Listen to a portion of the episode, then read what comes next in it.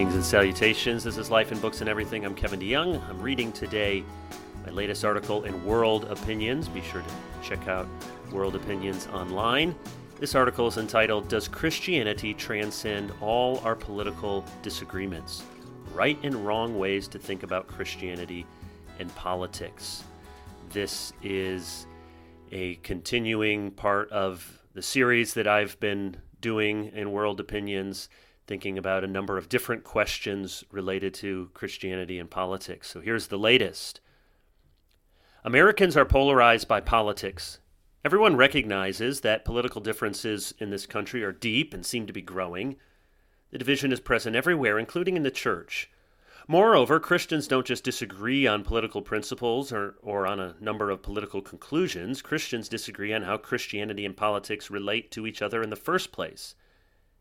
In an essay, it's impossible to even begin to sketch a proper answer to such a massive topic, but maybe we can set a few planks in place, playing off of Richard Niebuhr's famous Christ and culture categories, by noting what is right and wrong with four common approaches. Number one, Christianity against politics. Christians with this approach are usually happy to blast both parties, or all parties if you have more than two, they may believe that politics is important and that voting matters and that certain issues really matter, but Christianity is largely seen as something that stands opposed to the messy, often idolatrous world of politics. On the positive side, this approach understands that the gospel of Christ is not mainly about fixing the social order, and that the Bible was not written to lay out a political system.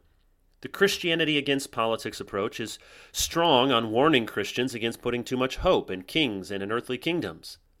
On the negative side, Christians with this approach are often uninterested in learning the intellectual contours of political science or in the long history of moral philosophy. They can also be unrealistic about how political and social change happens.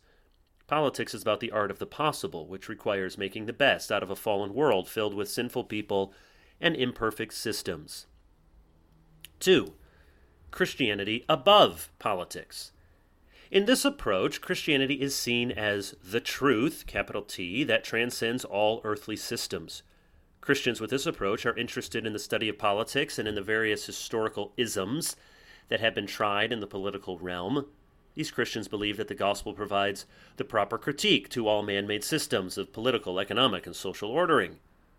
On the positive side, this approach understands that Christianity is not to be identified with any particular political philosophy, political party, or intellectual tradition. On the negative side, the gospel critiques can often be superficial and lead to a sloppy moral equivalence. Thus, the Christian approach ends up being the supposed golden mean between conservatism and progressivism, or the imaginary midpoint between Marxism and capitalism. Every historical system, no matter how evil or how failed, gets presented with a few strengths and a few weaknesses, and none is really better or worse than another. 3. Christianity as politics. In this approach, the message of Christianity and the task of the individual Christian is seen as irreducibly political.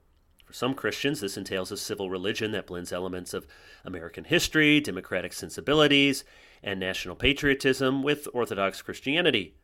For others, Christianity as politics looks like a bold plan for social transformation, political conquest, and the exercise of power in an effort to bring about a truly Christian culture.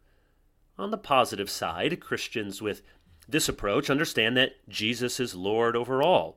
They recognize that there is no domain called politics that can be or should be quarantined off from the rest of Christian discipleship. On the negative side, this approach often has too much already and too little not yet. Christians with this approach can also be dogmatic about policies and prescriptions that are prudential matters needing Christian wisdom and forbearance. This approach often neglects the doctrine of the spirituality of the church and can lose sight of the fact that the church's power, competence, and mission are not unlimited. 4. Christianity under politics. In this approach, Christian ideas and Christian communities are seen as essential to a healthy political order.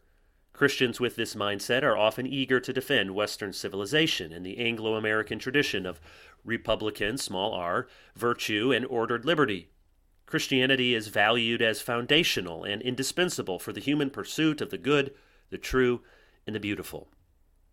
On the positive side, this approach understands and appreciates the role of Christianity and the role it has played in the development of Western culture and in the establishment of a free and prosperous people.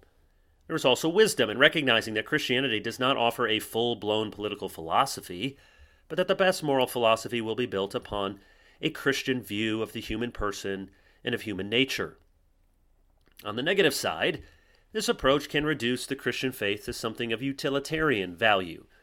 The church, its mission, its doctrine, and its worship often become secondary, while the nation state or a civilizational tradition becomes primary.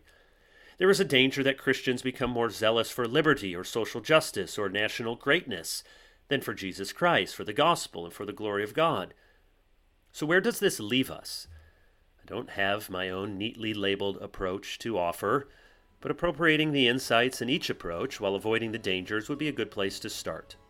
We need an approach to politics that is engaged, but not idolatrous, transcendent, but not relativizing, culture shaping, but also constrained, supportive of a broader Christianity infused tradition, while also insisting that Christ is our first love and not that tradition.